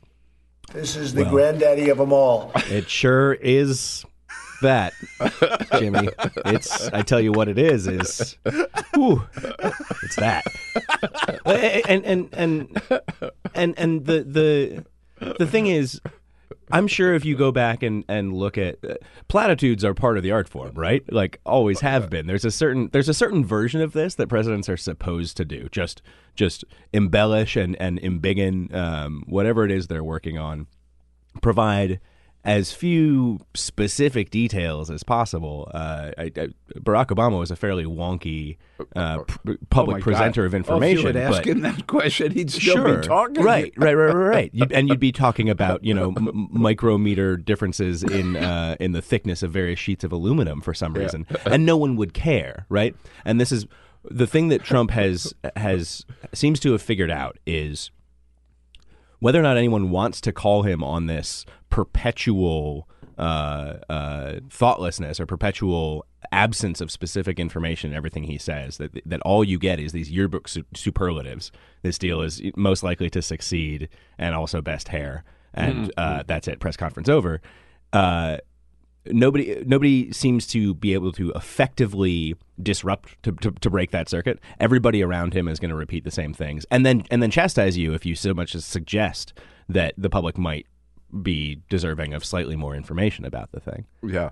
Um, it is funny. I, as you mentioned, Barack, Obama. I I remember during the Obama years when we did have briefings, and when we had news conferences, not just you know walking on the south lawn to the Right. helicopter and stopping to say a couple of things. That our complaint then in the in the press corps was. We might have an hour news conference, but you'd only have three questions because Obama's answers were so damn Yeah. long Right. right? And we Right. guessed it, it was TMI. Just shut up. Just stop. right? We don't need to know that much detail. Let me be clear. Well, okay, you, you you can be clear for you know three minutes. You don't have to take Seriously, forty he would minutes. go on and, and parse everything and Yeah. right. Yeah. It is Well, and- so and- much the opposite of what yeah, we get today. and part of that, I, I- I know you know this. I'm not breaking any new ground here, but obviously part of that was that Barack Obama is was both a person is both a person who took the sort of standard uh, mantle of the presidency quite seriously, and someone who's very aware that he was the first black person to hold the office, uh, and that he would therefore be fairly or unfairly, uh, quite obviously unfairly, um, held to a different standard in terms of his own comportment. If he didn't. Uh, if, if he if he project the, the handful of times that he projected any even basic human emotion, the, the the the very first I think it was the first spring that he was in office when um, a, a cop in Cambridge, Massachusetts, Yeah, arrested oh, yeah, Skip Gates yeah. on his own porch, and uh, and Obama quite naturally gets asked about it. Uh, and this is a year, I think, maybe two before Trayvon Martin's killed, and, and two years Mhm. before Michael Brown is killed, and, and we have uh, protests in the streets seemingly every day about about uh, police violence. He's just asked about it at, at a sort of that same kind of just informal press gaggle, and I think he, I think the quote is something like, um, "It was a stupid thing to do." Uh, Yeah. but uh, th- that's as harsh a, a criticism of the officer as he gave, and, I, and I'm, I'm pretty sure that he it's balanced against it's sort of a, a condemnation of both of them, but just a basic observation. Yeah, arresting a guy on his own front porch seems pretty stupid. I mean, you know, Fox lit up. Fox, Yeah. Fox every every single follicle of Fox's head was on have the- fire for they- for weeks. Yeah. He- like he had no room to be anything less than a sort of grave, dignified uh, projection of calm, of deep, deep serenity and calm and knowledge and expertise. Donald Trump has to be none of those things. No. Oh no. Yeah, no. Remember that ended up in the uh, in the beer summit. Yep. Uh, Yep, that's right. one thing that we haven't talked about that has and it's starting that has gotten a little bit of attention. It, really strange. Um, the arrest of this Chinese woman at Mar-a-Lago this week. Yeah. So this is Mar-a-Lago. So she she got in last weekend, right? That's when the story broke this week. Right. It was the last weekend that she was able to get in, uh, carrying uh, she, through the Secret Service, through the hotel security. Yeah. And she had several passports and um, a thumb drive with what's it called? Malware? Is that yeah, yeah, No, it had malware on it. malware on it? Right. A virus, basically. A virus, yeah. Now she didn't have a gun, right? Right. The, but the president was on the property, Sure. and the first lady on the property. Sure. And she was able to penetrate the security there. It's Yeah. like somebody being able to get into the Oval Office. And it's very it's very easy to reach his USB drive if you can get if you can get close enough. It's right under the back of the wig. On the I think it's That's the why left he's side. got that haircut. And Right. who knows what she was up to? But um, now, uh, but it, it just raised some questions about Absolutely, the security at Mar-a-Lago. Uh, of course, Sarah Huckabee Sanders yesterday said, "Blame the Democrats." It's good to know that they the care media, about the president's safety. We're thankful for that. But they spent so much time talking about one person uh, at Mar-a-Lago and the security there, but they've ignored over the last two years the thousands of illegal immigrants that are rushing our borders. Here it is. For the last two years, the media has not talked at all about the border. My boss spends a lot of time at his vacation home, which is so poorly secured that a woman whose explanation is, I don't know, some guy sent me a passport and a thumb drive and said, hey, go there, uh, was able to get in. Uh, which reminds me, you you guys are bad. Yeah. And also Yeah. Mexicans are scary. Right. It's, yeah, that's her message. It's just insane. I, I can't I can't decide. There's a chicken and the egg thing here of of uh, which is the sort of the prime mover of stupidity in all of this. If it's if it's these people, this group of people themselves, or if it's the the television structures that they utterly rely upon for this kind of crap to work. Um, because uh, the the the reason that that Huckabee Sanders has lasted in this job so long compared to her predecessors, I think, is that she's much much more comfortable. I don't want to say skilled, although I suppose in some dark sense it is a skill, but she's much much more comfortable just blinking once in the face of a pretty direct question and saying something utterly benign and unrelated finding finding finding one benign uh, sort of semi-practical pivot away from what you've actually asked her about and just going back to something that makes the president's twitter thumb sort of reflexively reach for the, the like button Yeah. Well, uh, and who who knows what her intentions were with this uh, thumb drive or whatever? But it it does that. If you add that to this woman who owned the spa uh, where, um, sure, the Robert, Robert Kraft. Robert Kraft Yeah. was arrested, who turned out to be a regular at Mar-a-Lago, taking Chinese business people there Yeah. with the idea that they might run into the president, be able to have a conversation with him. You have to wonder what the hell's going on, right? Yeah. At what the president has chosen his place, right, as his right escape White House. Right. So of course he's making money every time he goes there. Um, and what kind of what you know what kind of um, security exists? Sure, sure, and and I think it's reflective too of the kind of uh, businessman that he is, the, and and has been over his career. You know, he's, this is not a, I mean- a Steve Jobs guy who's who's got meetings back to back to back every forty five minutes. His his whole shtick is sit somewhere opulent. And, and people will want to come be near me, and that'll make me feel good. And every once in a while, one of them will also walk up and be like, "Could I hand you one and a half billion dollars for no real reason?" And that's fun. Or could I talk to you about my little business problem I've got Right. or whatever? I mean, I have a friend who lives here in Washington who's a lobbyist, has a house in West Palm Beach, goes to West uh, West Palm Beach, goes to Mar-a-Lago simply because he'll have a chance of running Yeah. into Trump. And guess what? It happens I'm sure. almost every time Trump I'm is sure. there. Yeah, I mean, so which is damn near every weekend. yeah, right. So, I mean, lots of questions about that. So I don't know anything about your um, background or where your um, your family came from. Did you come? Uh, you you from Germany? I don't know. Have any Uh, no, do, do you really want to know? I got, I got to. No, I, gotta, I don't. All right, I didn't think All so. right. Do you, do you like No, Germany? I don't. That got a that got a laugh out of Ray. Yeah, I that out of the wow, booth. I don't want to hear anything else about except I'll tell- Germany. I'll tell- I I'll want to know you- what you think Peter, I'll about tell you Germany. break. Yeah, yeah, yeah. I want to hear All about right. it. I want to hear about it. Uh, Germany, Germany seems nice. I was there this fall. Um, Oh. I I watched a soccer game. I was allowed to drink inside of a train station uh, at my leisure, which I Uh-huh. enjoyed. Um, Yeah. I did. Sorry, Germany. Uh, get harassed by an actual literal Nazi out front of said train station. But again, soccer game, lots of people drunk. I don't. I, I'm, sure. I'm sure that's an unfair and- characterization of the country as a whole. You and Donald did you- happen. You, and Donald Trump have something in common. That's what I, that's what I was getting to. Being, we know how much he loves Germany. He, here he made this comment this week. I mean, Germany honestly is not paying their fair share. I have great respect for Angela, and I have great respect for the country. My father is German, right? Was German, and uh, born in a a very wonderful place in Germany, and so I have a great feeling for Germany. His father was born in the Queens. Right. the the Queens. yeah.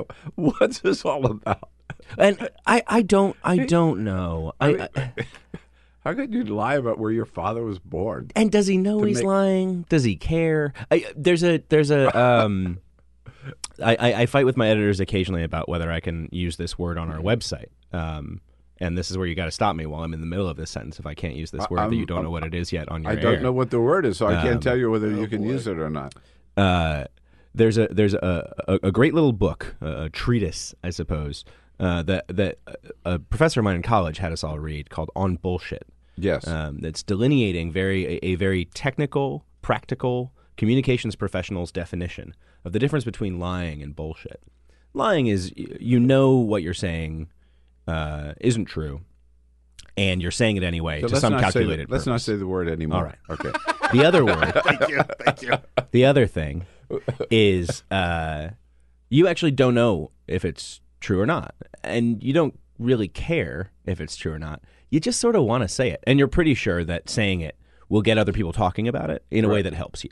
And that's, I think, the central premise of Donald Trump's uh, communication strategy. Whether it's about something as banal and tiny as, "No, dude, your dad was born in Queens."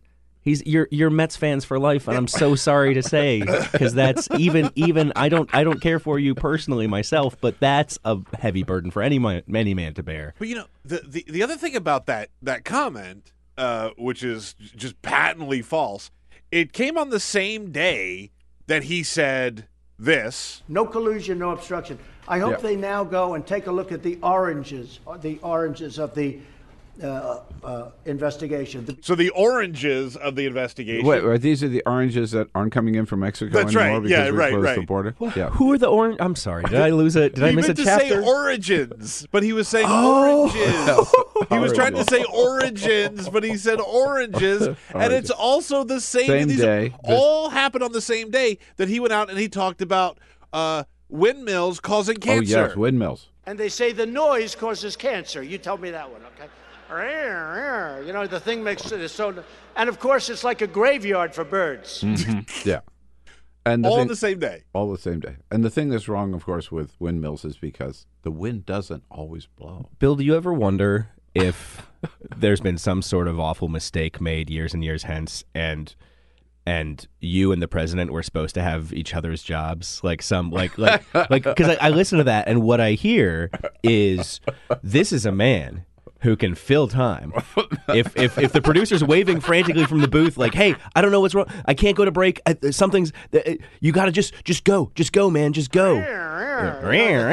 Uh, windmills. Uh, it's, you know, and you know, it's like a graveyard for birds, right? My uncle was a bird. He was born in Germany as a bird. Uh, it took a lot of surgery to overcome, but he did finally. Uh, he does still flap at the elbow sometimes, but that's just you know that's that's going to happen when you were born a bird in Germany, like my uncle was. Anyway, like I was saying about windmills, and suddenly you know three and a half hours have gone by. Right. Listen, I just saw Network last weekend. Yeah. Uh, remember the movie? Yeah. Right. That Yeah. Donald Trump could be Howard Beale. Sure, sure. Right. Some Yeah, small offense to Howard Beale there. He at least he And had that- he had actually I guess it, they're roughly as coherent as each other as, as messages. But as that's what they messages. did, right? I mean, Howard Yeah. Beale goes off the rails, and then they think first the the, the, the, the great movie network. If you haven't seen it, get to a net and go on Netflix or go to New York and see the play with Bryan Cranston. But he goes off the rails. Their first instinct is to pull him off the air, and then they say, "Oh hell no, this is great for This is great. ratings." Yeah. and then they just let him go. Yeah. right. Well, it's also why we see when he does do these press conferences, which he hasn't done a ton of them, but when he does do them, they are just rambling hour, two hour long. Mm-hmm. Apparently, so um, uh, when when Jair Bolsonaro was in town, the the president of Brazil Mhm. uh, was in town a couple weeks ago. Um, uh, a friend friend we have in common, Travis Waldron, uh, was Yes. was there for that event and, and wrote a couple of really excellent stories about it for HuffPost. Um, and at, at one point, um, I hadn't I hadn't watched it on TV, but he was telling me this. Uh, at one point, I guess the president's teleprompter froze up or or got screwy because you, you can always tell the difference between Donald Trump on book and Donald Trump Oh. freestyle, Oh, right? yeah. Um, and he was and he had started out as the on book Donald. He's not. Um, he's not good on book. uh, he's not good on book. He, he- right. He, you can tell No, he's reading. tell he puts the pauses in the wrong yeah, places. right. Um, but he, but you know, it's stiff. yeah, it's like it's like the God, God love him, the the like third dumbest kid in your English class in ninth grade who, when he got called upon to read, like he could string it together, but he wasn't hitting the he wasn't hitting the emotions of it. Anyway, uh, so at some point, I guess during that joint presser with Bolsonaro, um, Trump's uh, Trump's prompter went on the fritz, and he just started ad libbing. And every we're also inured to it, especially folks who've been covering uh, the White House uh, w- with any specificity for a couple of years now. So inured to his like sort of style, like. But but Travis said that there were all these um, traveling press. There's this big traveling press corps from Brazil uh, there for the event, who just seemed baffled that suddenly he had he had he had bro- he seemed to have broken off of this perfectly benign, you know, standard uh, uh, standard issue, you know, address alongside another foreign leader, platitudes, platitudes, platitudes.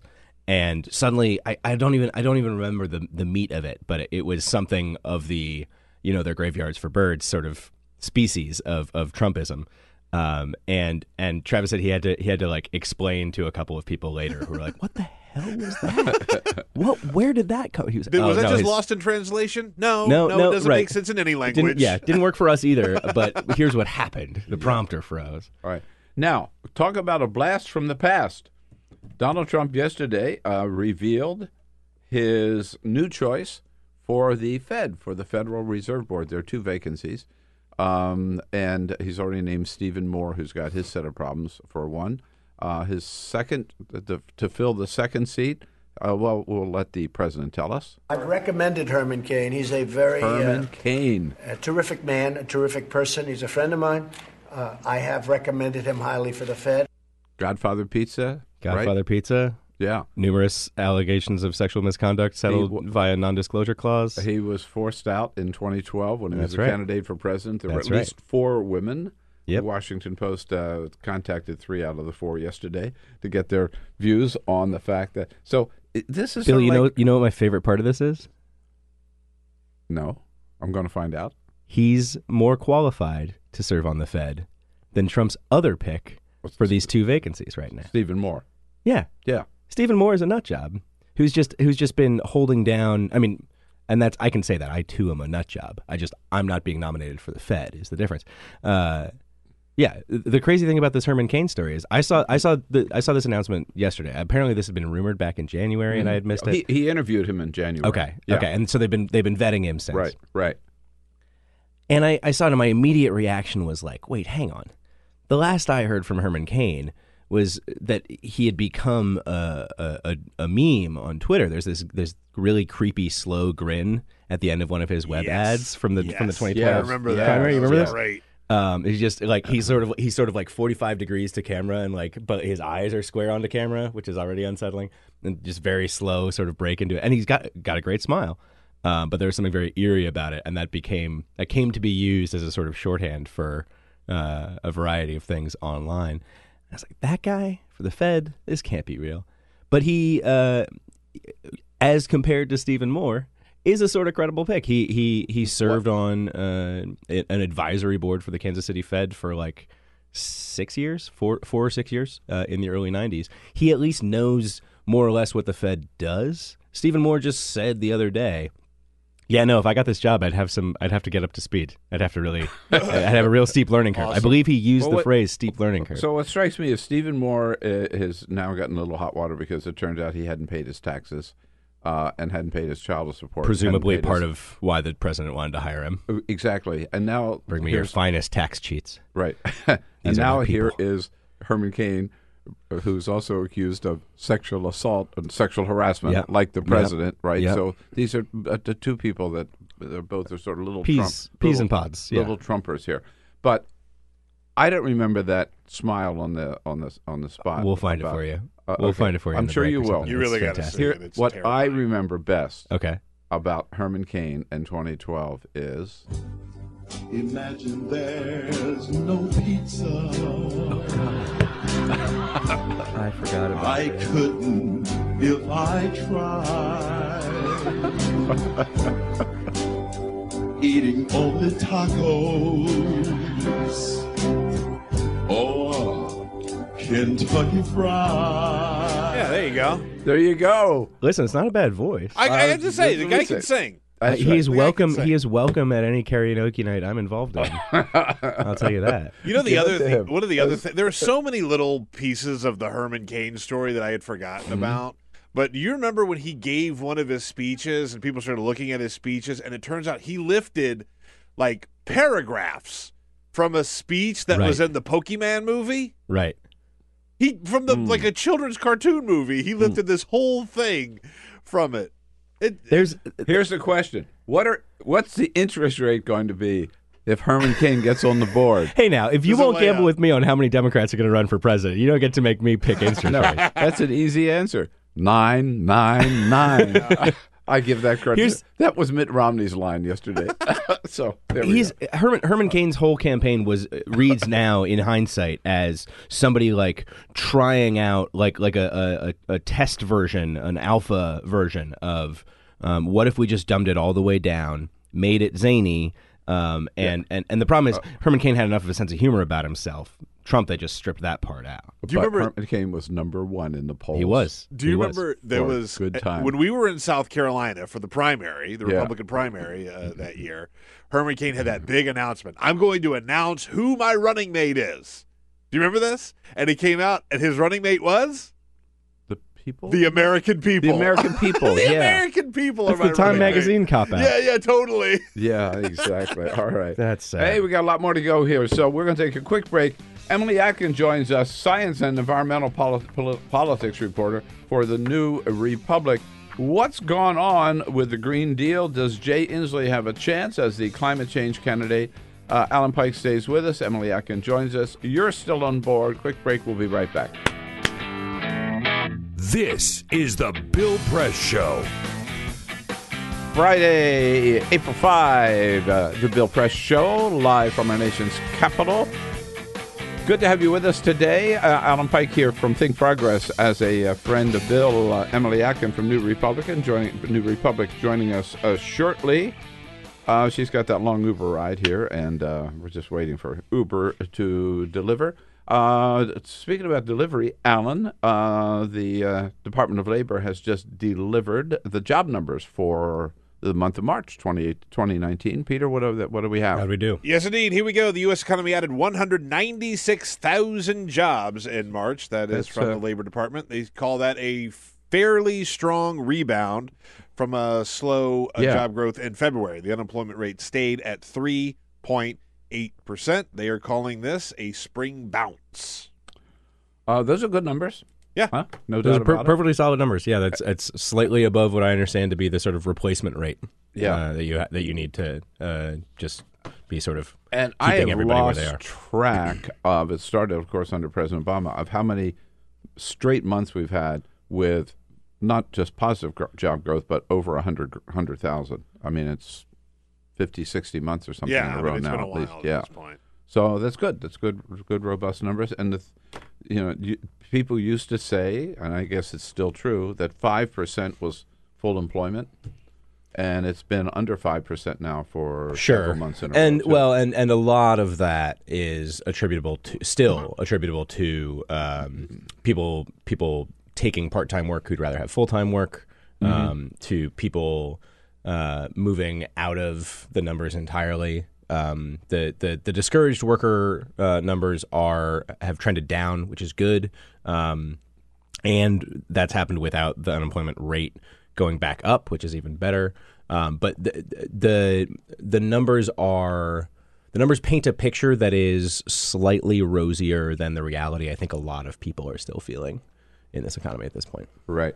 Um, That was a problem for Obama too. I think. I think you know you saw these great numbers for Barack Obama, and there were still a lot of people out there that didn't necessarily f- see or feel those great numbers. You know what I mean? Yeah, it's sort of it's what happens when you let a bunch of ri- really rich bankers steal something like 17 or 18 trillion dollars worth of housing wealth Yeah. from working people and nobody goes to jail. Yeah, yeah. That sounds Uh, right. Does anything about it? Uh, uh, Alan Pyke here with us as a uh, friend of Bill for the entire hour, and as we mentioned, um, pleased to welcome to the table here, joining us from New Republic, science and environmental reporter uh, Emily Atkin. Hey, Emily, nice to see you. Nice to see you. Uber working this morning, is it? Um, like a little here and there. You know how, what happens when it rains There's a and everyone's tiny Oh, bit my of God. rain in Oh, DC, no, no. so Yeah. it's you know right. it's, It's, Mad raining Max out there. It's rained like four drops, so everyone forgot how to drive. No, exactly. And the rates, of course, for Uber go up in the rain because Yeah. there are not that many. I was gonna you, I was gonna bike, but I didn't want to. You know, I don't I don't want to look like a mess. You didn't, uh, uh, but you didn't have as long an Uber ride this morning as the uh, newest member of the Yankees did. yeah, Peter yeah, told yeah. us the There's story that, earlier. there's that Listen guy to that this. there's Guy- that guy that was a minor league player for Scranton, and the Yankees needed a, a third baseman, so they called him. They said, "We need you to get up here as fast as you can." And the From only thing Scranton, could- Pennsylvania. From Scranton to New York City, the fastest thing he could think of was just getting an Uber. So he took a two-hour Uber ride. I can understand that that's the fastest thing he could think of.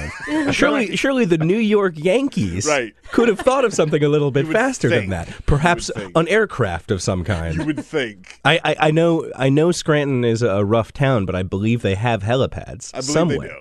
I on believe some they rooftop.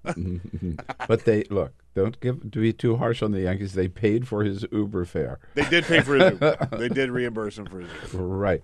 Um, I know we want to get to the, some of these environmental issues, uh, and particularly the Green New Deal here, Emily. But I've got to mention that um, maybe somebody could say the last thing we needed is one more Democrat running for president. But at any rate, we've got one. A good friend of the program's been a guest here many times. Congressman Tim Ryan from Ohio yesterday went on The View, uh, ABC. That's a pretty good platform to launch from, and made it official. Here And he I is.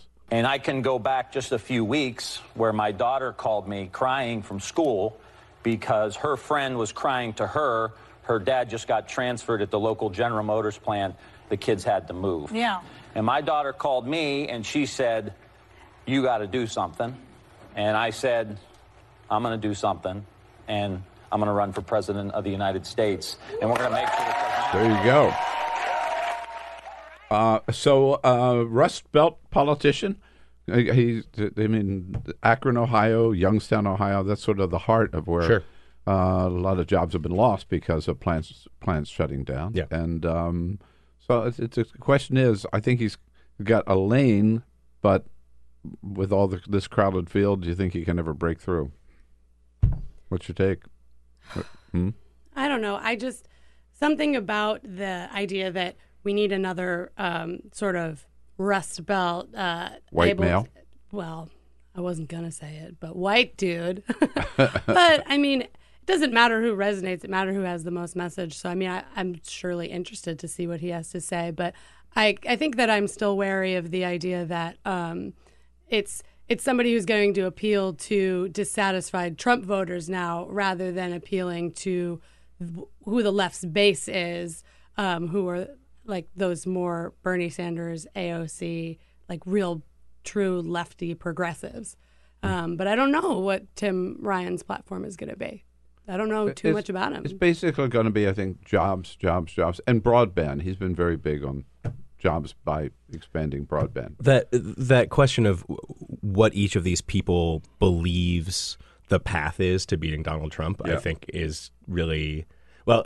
It's really interesting, um, and it's really important, and it's really interesting to people in our profession. And I don't think it's the kind of uh, it doesn't make for electrifying uh, uh, television debate to have people sort of and and people aren't ever really honest about their strategic thinking in public uh, around their competitors. So I don't know if we'll ever get really clear, honest answers to any of those questions. But I, I share Emily's concern that his, from what I know, you know Tim Ryan better than either of us for sure. But from what I know of him, um, he strikes me as the kind of person who would be inclined to believe that there are still people who, um, like this president, who whose ears are open to something other than just voting for this president again. And I don't know any of those people or where they are hiding from pollsters Mhm. or if they Yeah. exist. And, I, and I'm, I'm well aware that living on Twitter, you're not going to see any. But I also I haven't found any evidence anywhere of there being uh, any sort of particular softness to. There, there seems to be a quite hard floor to Trump's support um, within the Republican Party, and that's consistent with um, the pretty hard floors that uh, uh, that you can associate with Fox News viewership. Um, there's been some really interesting polling lately uh, on differences within the Republican Party based on who primarily or exclusively gets their uh, information from Fox News. Uh, and one thing that that network and media empire have done is establish um, a, a rock solid floor of support. And, and I'm, I'm curious to see what people like Tim Ryan, or for that matter, Kirsten Gillibrand or Amy Klobuchar or anybody else in this race um, thinks they can do about that. Yeah, I think the the one the one thing that and it's going to be uh, look, it's going to be tough for Tim Ryan uh, to um, to put together kind of resources to compete with somebody like Bernie, right, who raised eighteen million dollars, right, and, or uh, what's it, eighteen that he reported, I believe so. believe so. Yeah, um, uh, Eighteen point one, I think. Eighteen point one. There Yeah. you go. But I think what Tim Ryan re- sort of reinforces what Pete Buttigieg, Amy Klobuchar have been saying, and others have been saying. We have to have somebody who can appeal to that area where we lost, Democrats lost in 2016, right? Or where people didn't vote in Or where 2016. people didn't Right. vote. I think that's the main question is between it- who, which which demographic do you want to appeal to? I also think Yeah. that right now it's just it it's so early still that we're almost just talking about people's personalities and sort of Yeah. what what their demographic is. It's ultimately going to be what really exciting solutions to our biggest problems they pose. That's why the Green New Deal is so popular right now is because it's a big exciting solution. It's not just somebody coming out and saying um, we're going to fight Trump and we're and his policies are bad. It's saying we're not only going to fight Trump and his policies are bad. We have this really big, exciting new policy that if you bring us into office, this is what we're going to pursue. And people people are like, I mean, and that's one thing you don't have to live on Twitter to know. I mean, I sat down Yeah. recently with a pollster from Gallup and we went over some of the most recent national polling results on the environment and climate change and the Green New Deal and things like that. And the prioritization among people of climate change ever since the polling started after the Green New Deal came out has just skyrocketed because all of a sudden people see a solution that they find exciting. And I think that they're like, you know what? This is a problem we can solve, and now I care about it. Um, and so that's, I think Tim Ryan will be, his challenge will be anybody's challenge that they propose something exciting. Well, one one thing, of course, that the Green New Deal it is just I love it. Big. It's bold. You know, do we know all the details of it? No, no. We don't even haven't seen the legislation. But the only thing the Republicans can do in response, instead of coming up with their own plan or their you know alternative approach to climate change or whatever, is to make fun or to mock the New Deal. Fox and Friends tried to do that yesterday.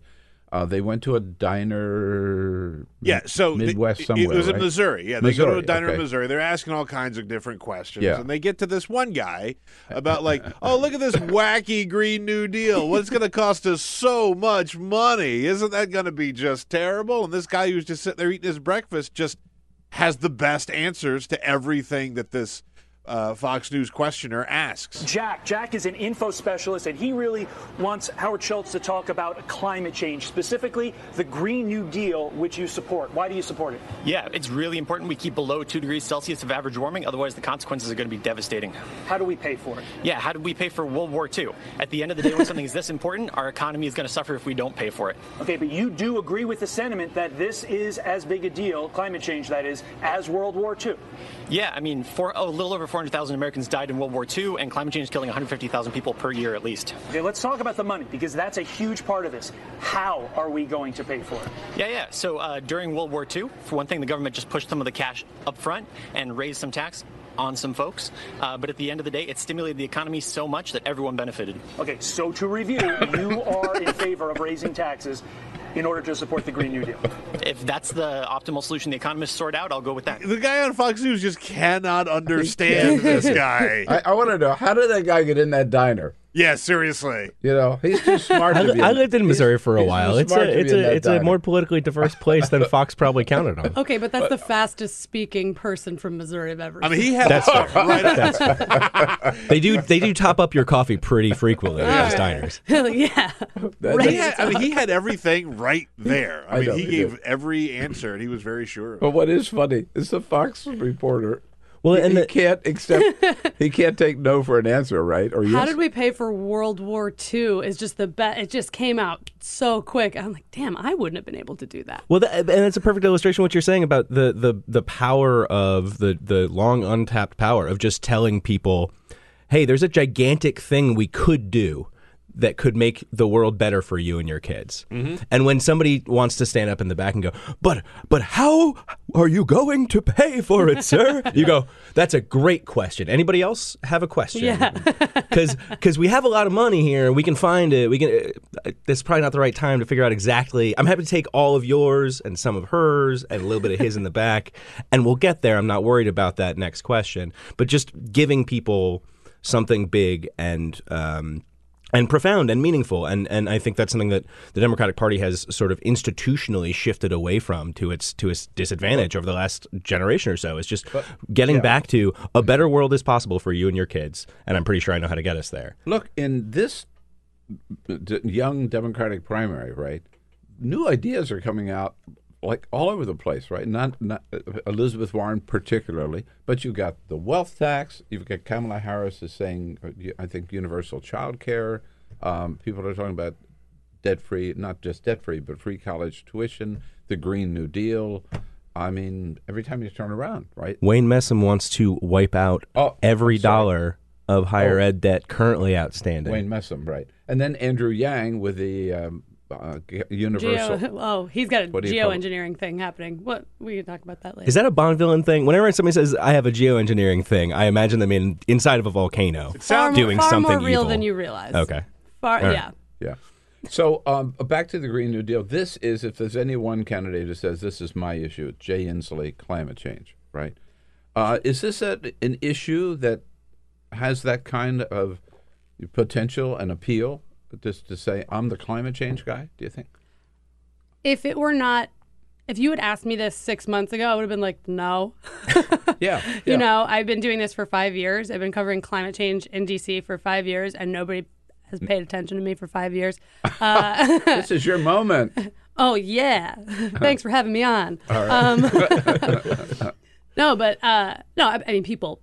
Yeah. people have paid attention to me. But you know, it's it is always. I always say this. It's always been so low, even on the Democratic priority list. You always see this polling that says that um, Democrats really believe that climate change is happening, that it's a threat. But if you if you poll them on their priorities, it's so low. I mean, it's always healthcare and jobs, and all of a Mhm. sudden we're seeing that it's skyrocketed to the top of many polls. I mean, I think in the I, the last Iowa caucus poll, it was like potential Democratic voters, um, their top two priorities were healthcare and climate change uh, when they're making their decision. That's a huge deal, um, and you're seeing that everywhere. And so I think that a candidate that does run on climate change. Um, that of course have potential. Maybe not. I don't know that Jay Inslee has like a lot of super potential charisma as like a candidate, but I think that his expertise is really going to push the other candidates to be more bold, and he's going to set Plus, like he's a governor who's tests, you done know? some things about it too, right? Sure, At yeah. a state level. hmm I mean, he's you know he's at least pushed for he he got Washington to be the closest to having a statewide carbon tax uh, that any state has ever gotten, um, which is also a huge deal. Um, and you know, very progressive governor. So it's just it's really going to be awesome to have somebody who can on a debate stage call BS on some of the talking points that Democrats have just been able to get away with that really don't mean anything to be like, and I'll fight climate change. Yeah. Next question. Right. You know, you have to be like, no, no, no, no. What do you mean? Like, and how are you going to do it? And how are you going to include marginalized communities? And is it going to be through market-based mechanisms, or is it going to be uh, through a stimulus plan, or is it what is it going to be? You know? Right. And isn't the one of the, the one of the um, I guess biggest selling points to me for the Green New Deal is you mentioned you know environment, jobs, in the economy, environment. I mean, the Green New Deal encompasses all of them, right? They're talking about Green New Deal, yeah, but Green New Jobs, Green New Economy, Green New Energy. Well, uh, whole- yeah, that's what like you know that's why it's a Green New Deal is because it's it's not just a package of environmental proposals. It is Mhm. a proposal to decarbonize the economy. Right. Right. And so decarbonizing the economy doesn't just mean we're gonna, you know, reduce carbon emissions from power plants. It means we're going to reduce carbon emissions from everything. We're going to transform the way the economy works.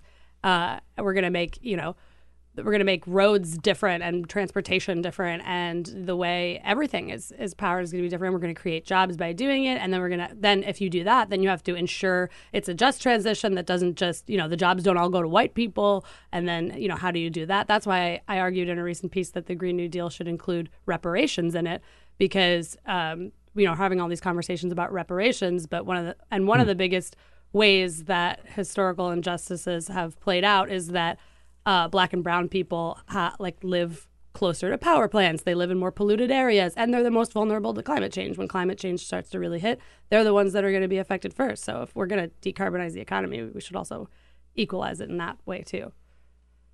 Alan, America ready for I think so. I, I, think I think that uh, I, I come back to the, the as a matter of professional political communications. It's been people have slipped in, and I, I'm not very familiar with Inslee um, specifically, but I imagine that if he was doing that kind of yeoman's work as an executive in a state government, um, that he must have some some uh, some real ability to make the argument in a compelling way. Everybody, I'm I'm hearing sound bites in my head from the last 10, 20 years of Democrats referencing climate change and realizing that in my the soundtrack I have in my head, it's always as it's at the end of a list of the problems, and it's it's Yeah, usually it's uh-huh. it's it's as I'm running out of oxygen, I need to take a way- breath pretty soon, and of course also climate change.